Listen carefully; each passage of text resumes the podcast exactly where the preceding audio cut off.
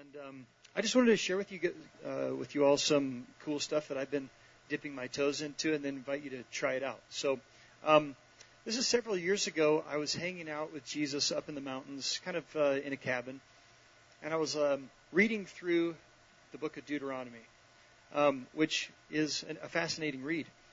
I came up to uh, to chapter 17. Check this out. Oh, that's a uh, creepy looking guy up there. Jeez. Uh, okay, so so I come up to. Um, uh, no wonder some of you looked panicked. I'm sure that that picture came up. Um, even scarier than real life. Let's see.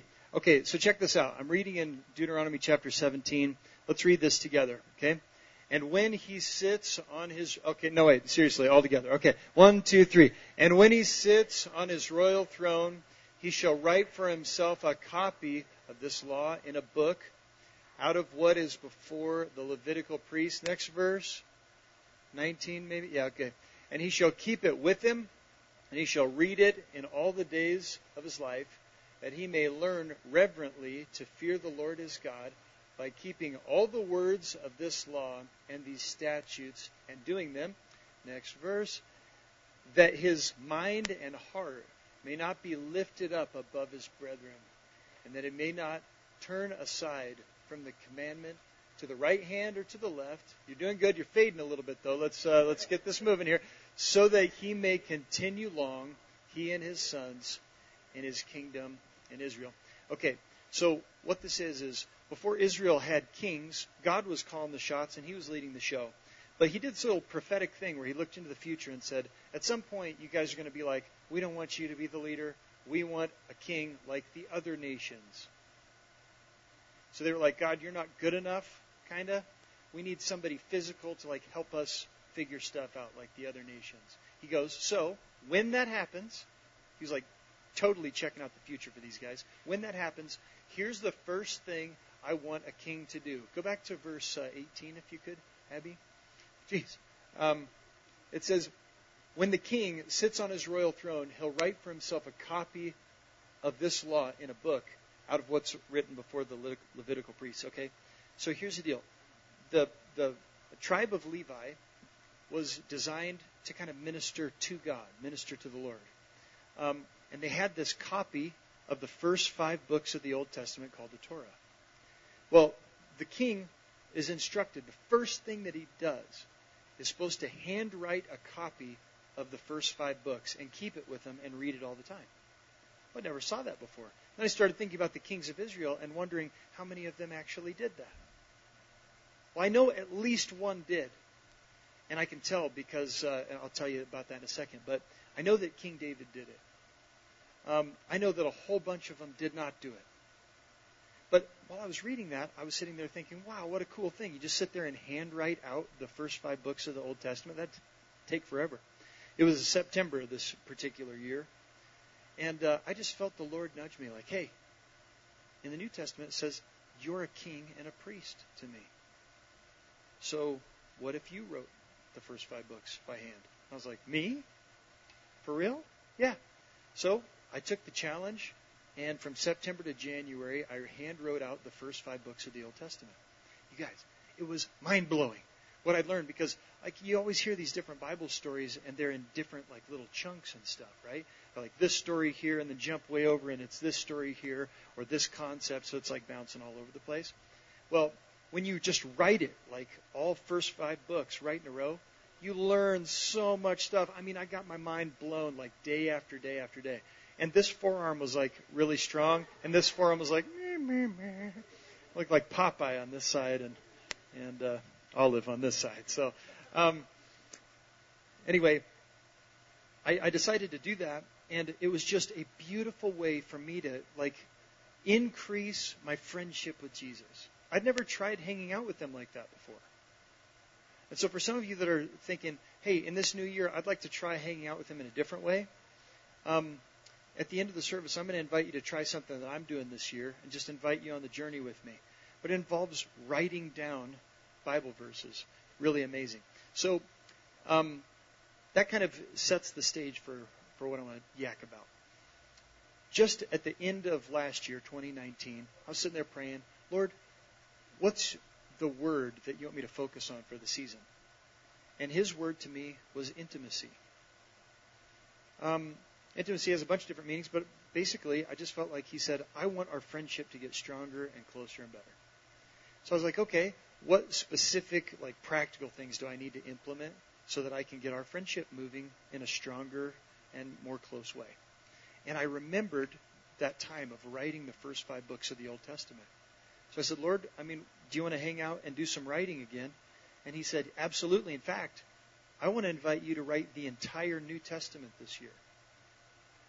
And so I was like, that sounds great. Let's do it. It was a it was an enriching experience the first time. I know it's not for everybody, but it really helped me because it's not just reading through it. You're like reading it and then you're saying it as you're writing, and then you can only do like a few words at a time. So you're looking back, man, you see some incredible stuff. So, my first book that I did this year was Philippians. And uh, in Philippians chapter 4, we got the verse up here. Check this out. I'm just sitting there writing along. Let me just set the stage for you here a little bit. Um, Paul is writing to the church in Philippi, and he was in this chapter. He's like, "You guys, I got to tell you something. It means so much to me that you guys sent me like a gift." Uh, and this is specifically what he says. I was made very happy in the Lord that now you have revived your interest in my welfare after such a long time. You were indeed thinking of me, but you had no opportunity to show it. So I'm just sitting there writing that, and when I got to this part, I was very happy in the Lord now that you have revived your interest in my welfare. Something on the inside of my heart was like, it just kind of pinged. And so I, I stopped writing and I was like, what is, what's that about, Lord? And he said, when you revive your interest in my welfare, I do a reviving work in you. So I have a bucket list. I love just geeking out and thinking about weird stuff that I'd like to do or accomplish or whatever. It's a combination of things that I want to do with Jesus and things that I want to do with Tara and you know all these all this stuff. I'm a dreamer, so I kind of really connect to that idea.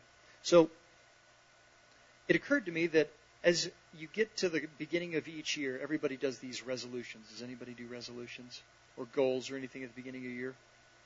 Show of hands? Yeah? Okay. All right. When you do that, basically what you're doing is you're reviving your interest in something. You're saying, oh, okay, that's an important thing, and I want to try to engage in that deal. Well, this verse up here, can we see that again, Abby, just one more, one more time? It made me very happy in the Lord now that you revived your interest in my welfare. I was hanging out with the Lord, and He goes, Dave, I want you to revive your interest in my welfare.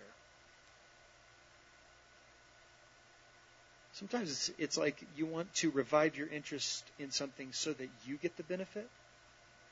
What happens when you revive your interest in something or someone so that they get the benefit? It's beautiful. You know what that's called? Friendship. It's being friends. I don't know, man. Sometimes I just get sucked into this idea that I'm just trying to get stuff from God all the time. When He's like, here's what I'm interested in. I'm not interested in you necessarily spending a ton of time to me with me just so you can ask me for 50,000 things every day. You know what would be really nice is if I had a friend who was interested in my welfare. Who wants to hang out and be like, hey, Lord, I, I'm not here talking to you about my stuff today. I'd actually like to know, what are you thinking about today?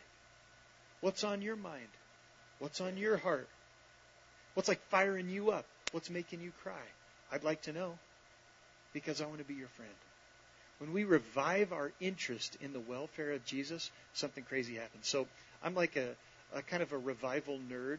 For those of you that don't understand the language, um, there's these times throughout history where God has showed up in profound, crazy, beautiful ways that kind of break all the rules, and people call those revivals. It's not like where you jump into a church and say, we're going to go 30 days in a row and worship and pray and all that stuff and call it a revival. It's something that God does. It's not something that people do. Well, interestingly enough, if you study revival history, every single revival in history was preceded by prayer. In other words, a bunch of people just they just start praying and praying and praying, and then God shows up and blows their minds. Well, I know that, but it also felt like the concept of revival was a bit of a lottery. Like, yeah, I, I just hope someday, you know, God will just kind of pour out this this lottery revival thing. I don't know if it will ever happen. I hope it does, but I don't know if it will. I started realizing that I had this revival mindset that was tied to a lottery mindset. But I know that looking back at history, revivals get kicked off when people start praying. All right, let me de religify this for you. When people make a decision to grow in their friendship with Jesus and actually put time into their friendship, Jesus responds and starts doing crazy things in your life. It's like super straightforward. It's just like any relationship. What you put into, there's going to be reciprocation. And sometimes, like, God's so good because you're not investing in the relationship at all. And He's like, I get where you're at, and I'm going to bless you anyway because I like you. That's mind blowing stuff. But just in normal relationships that we all have, when you invest in a relationship, that relationship, if it's healthy, typically invests back in you. And what happens there in the context of Jesus is transformation starts happening. We start thinking different. We start acting different. We start spending our time differently. We start, start spending our money differently. Like it just hits every part of who you are because you're hanging out with Jesus a bunch. Does that make sense to everybody? Am I boring you to tears? We doing okay? Okay. So I see this verse, and it occurs to me that Jesus has invited me into writing the New Testament not as some religious activity, but as a way for me to practically grow in my friendship and intimacy with Jesus. So I, I finish up Philippians. I, I got totally rocked by that one. And I was like, okay, where to next, Lord? And I felt like he said the book of Acts. So I'm writing down, uh, check out uh, Acts chapter 1. I'm just writing through this stuff and check out what I found. All of these, with their minds in full agreement, devoted themselves steadfastly to prayer, waiting together with the women and Mary, the mother of Jesus, and his brothers. Okay? Let me give you the story.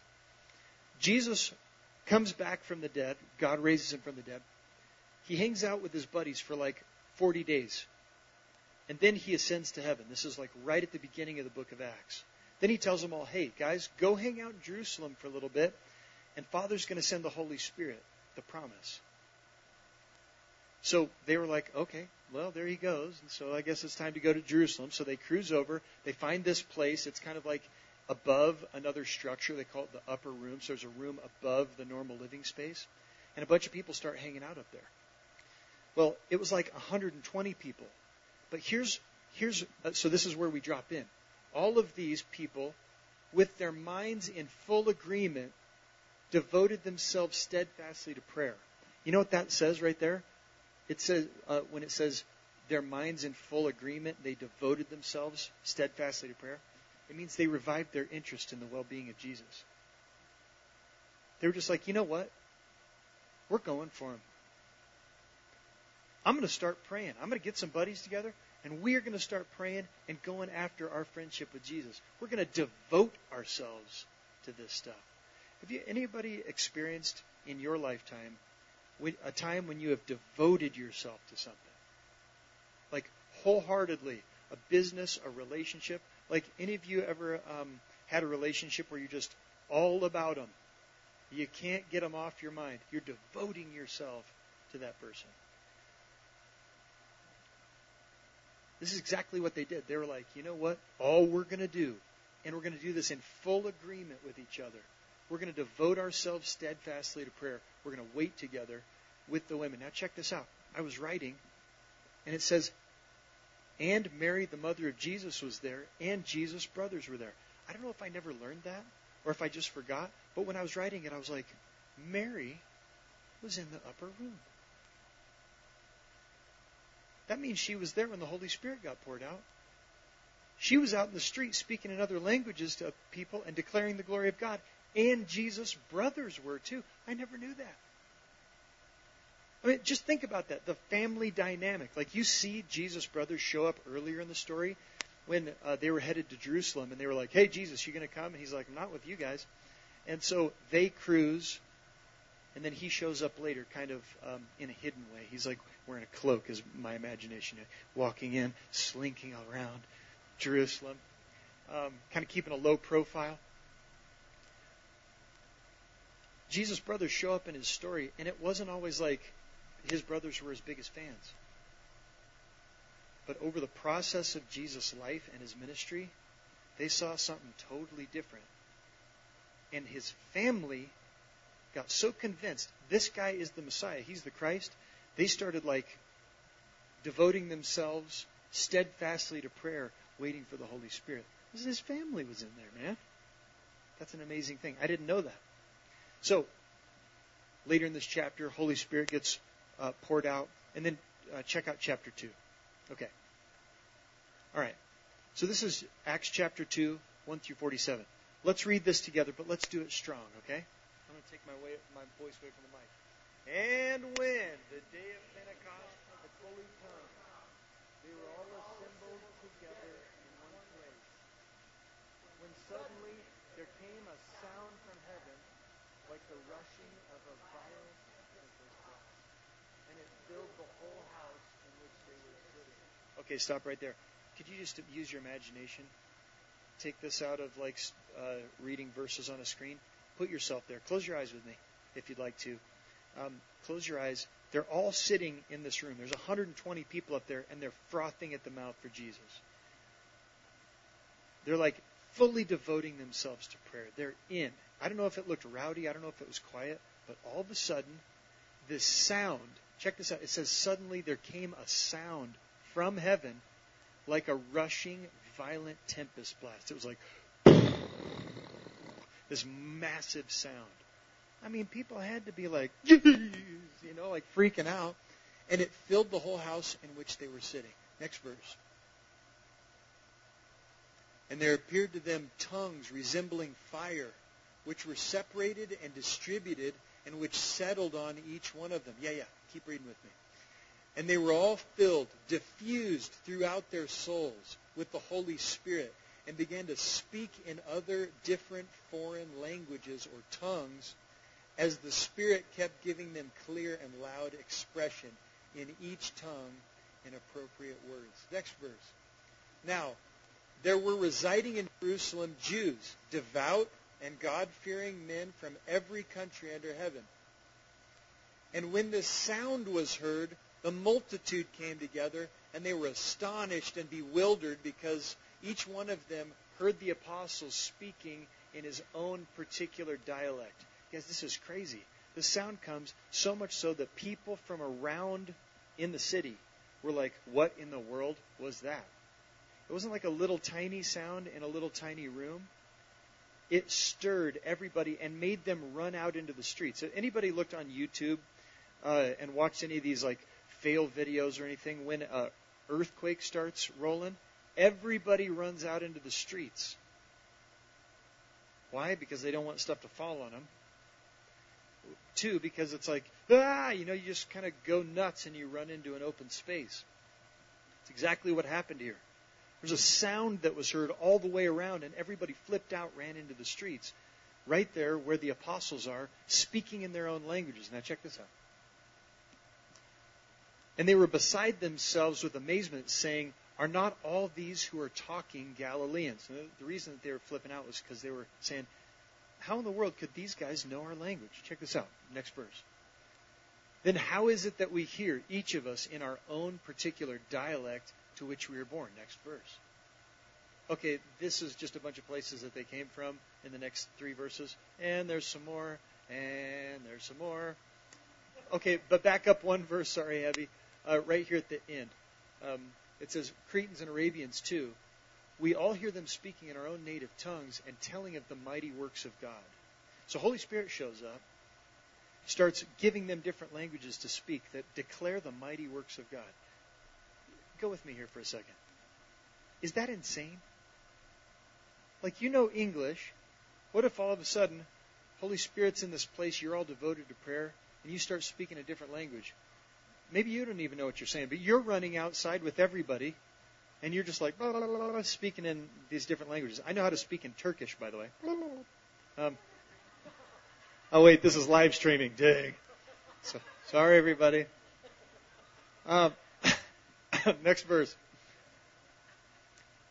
And they were all beside themselves with amazement, and they were puzzled and bewildered, saying to one another, What can this mean? Well, then Peter jumps up.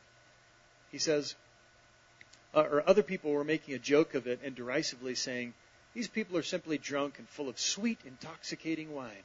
Strawberry wine. Okay? But Peter, he stands up with the eleven. He raises his voice and addresses them. Okay? There's thousands of people that just ran into the street. Thousands. There's more than 3,000. There's a ton of people running around.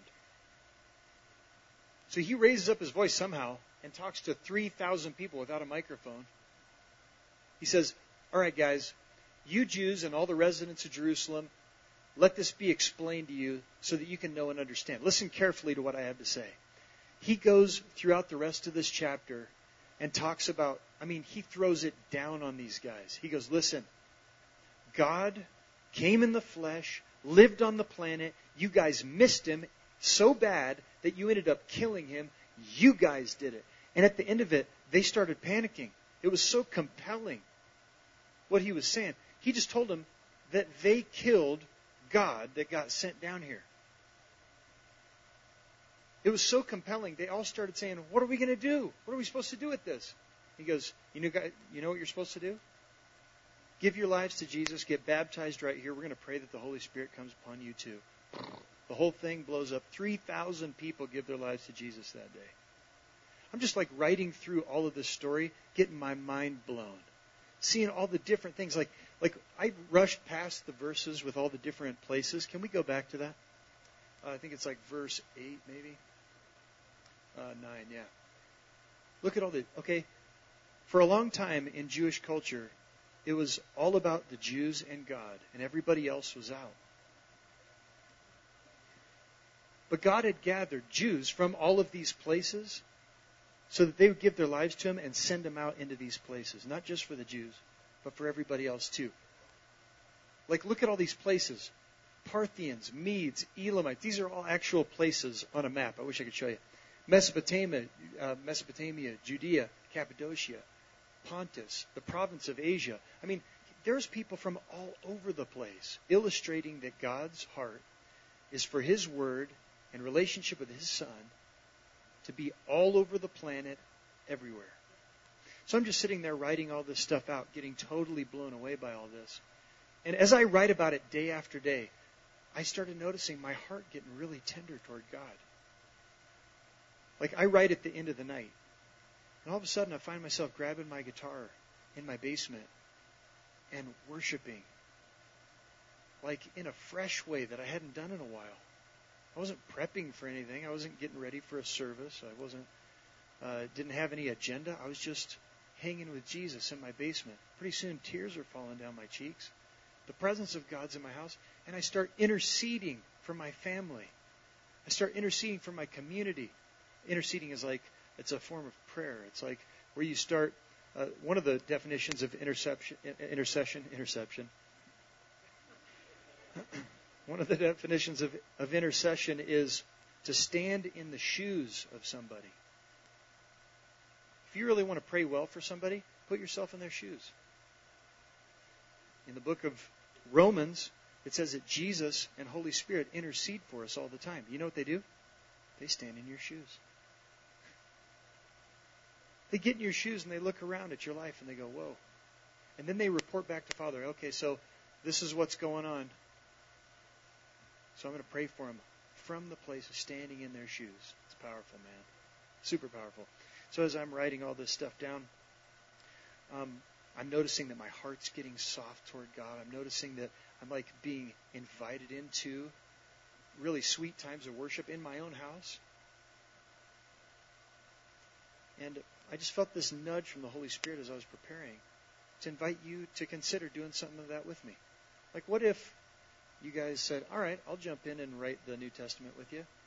Not as some religious activity, but as a way to cultivate a closer friendship with Jesus. It may not be your thing, too. By the way, I mean, you're signing up for a neck ache because you're just like this all the time. And your forearms and your hands get tired. It's, it's not like, yeah, this is super fun on that standpoint. Might like sign up for a chiropractor simultaneously. But it's doing something in me. You know what it's doing? It's reviving my interest in the well being of Jesus. It's the weirdest thing. Like I've been doing this for a long time, you guys. I've been preaching for a long time. I've been doing leading worship for a long time, all that. It really doesn't matter whether you're doing it a long time or a short time. There's always this invitation. A non religious, non should, non guilt oriented, non shame filled invitation from Jesus. Come hang out with me and be my friend. Concern yourself with my welfare. I will show up in your life and I will transform it. I will show up in your family. I will transform it. I will show up in your culture. I will transform it. When we initiate and start reviving our interest in his well being, he shows up. Every time. Because he's a good friend. He's not going to leave you hanging. Does that make sense? So, anyway, it's a bit of a rhetorical question. I mean, you can be like, yes, I want to join you, Dave, and I'll write the New Testament with you. That's great. Um, I do want to invite you, whether you do the whole New Testament or not, I want to invite you to try it. Try writing out some of the some of the Bible. It is an amazing way to connect with Him. It slows it down. You see stuff you never saw before. And I always, right before I start writing, I say, Welcome, Holy Spirit.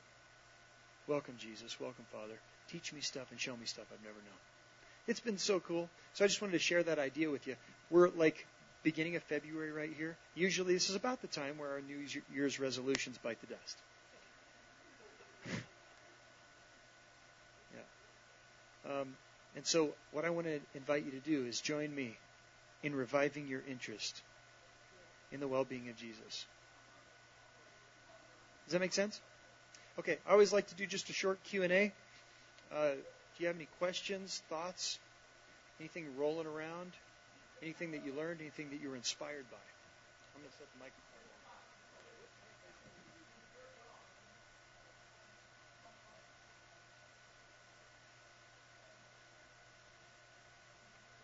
Yeah. Yes, we'll amplify it. Uh, the question was, which version was I reading in? It was the amplified version. So I'm actually writing the New Testament in the Amplified. It's like 30 times longer than normal.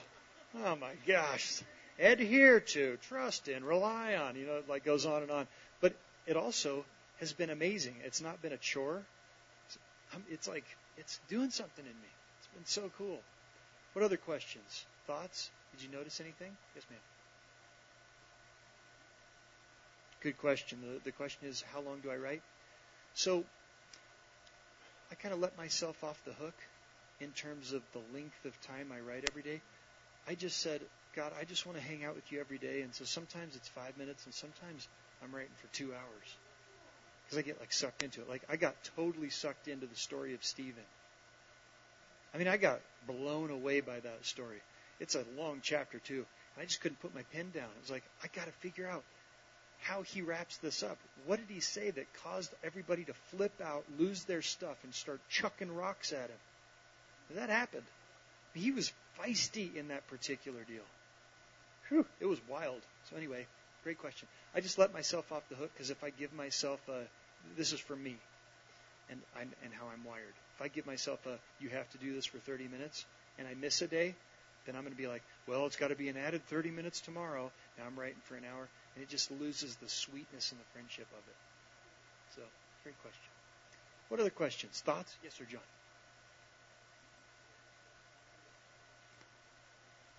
Yeah. Yeah. Oh, okay. So John said uh, he's been here a couple of times. He's new to the community. He's been hanging with Mark and Kara and talking to them a little bit. But as a friend of the church, what do I need? John, thanks, by the way, for asking that question. Um, I was like Paul's response to that, because I think it's genius. He's like, Would you just please pray for me? Um, I happen to believe in the power of prayer. I believe that when we talk to God, stuff changes and shifts and happens. And so if I could give you a verse to pray over me right now, um, it would probably be Romans 15:13 that the God of hope would fill me with all joy and peace as I trust in Him, so that I'd overflow with hope by the power of the Holy Spirit. Um, and specifically focusing on the trust part uh, for this week.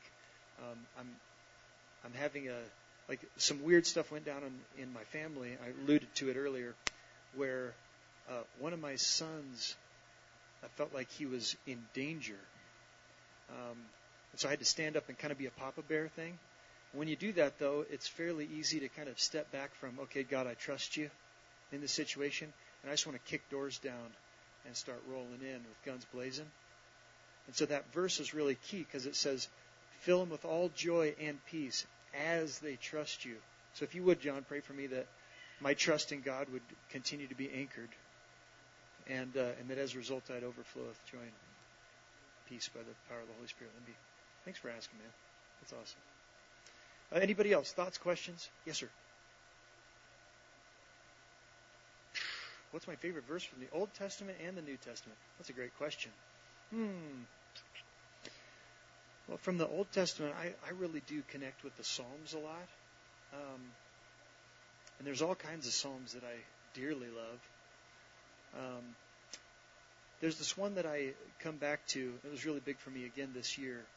Um, and it's, let me just read it to you really quick. It's, um, so you can hear it and so that I don't get it wrong too. Okie dokie. It is Psalm 126. And, thanks everybody. Okay, this is it. It says, When the Lord brought back the captivity of Zion, we were like those who dream.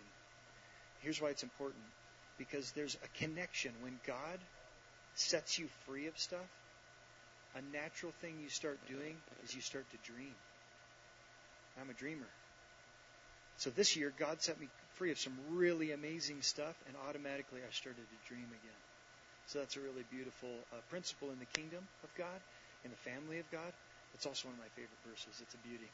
And then I really do like that uh, Romans 15, 13 verse, too. I've been kind of geeking out on it a little bit, praying it over myself and my family.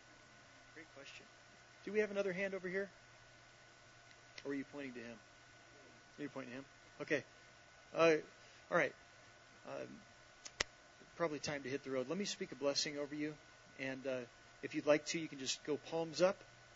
This is old school, like 6,000 year old stuff. Usually, when people give blessings, they stretch hands out toward the person receiving the blessings.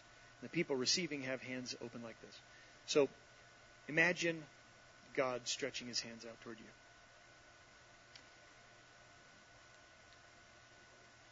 May Jesus bless you.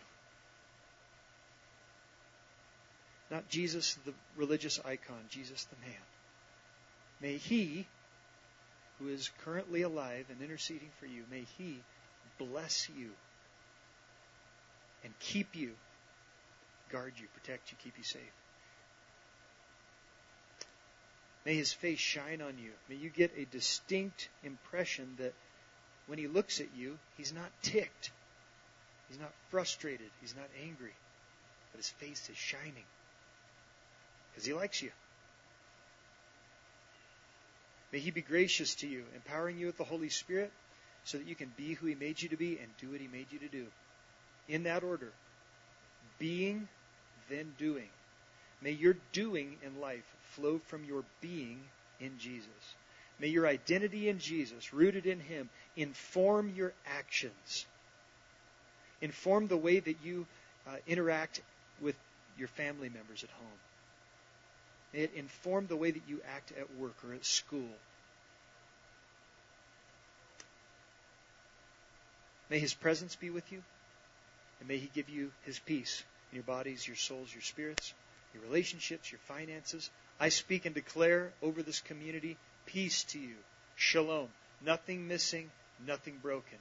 In Jesus' name, amen. Amen. Thanks, everybody. Thanks for kind of like listening to my stories and stuff, and being so encouraging. I appreciate it. Mark. Uh, before we close out, um, just uh, I, I, want to encourage us um, to respond to what the Lord, whatever He's doing in you. Um, every time we hear the word, it requires a response because God's speaking.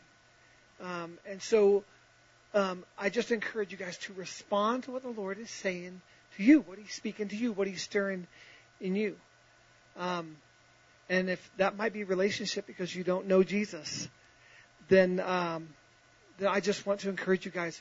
Your response to Him is, Lord, I say yes to you. I give you access. I believe in you, and I and I invite you into my life. And so, for people that are watching right now on Facebook Live, um, I want to encourage you guys. Send us an email because you might be asking, what are the next steps?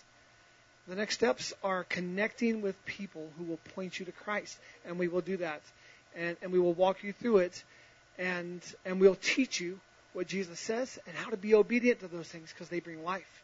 Um, so send us an email at contact at impactrock.com. Um, and, uh, and let's just respond to him.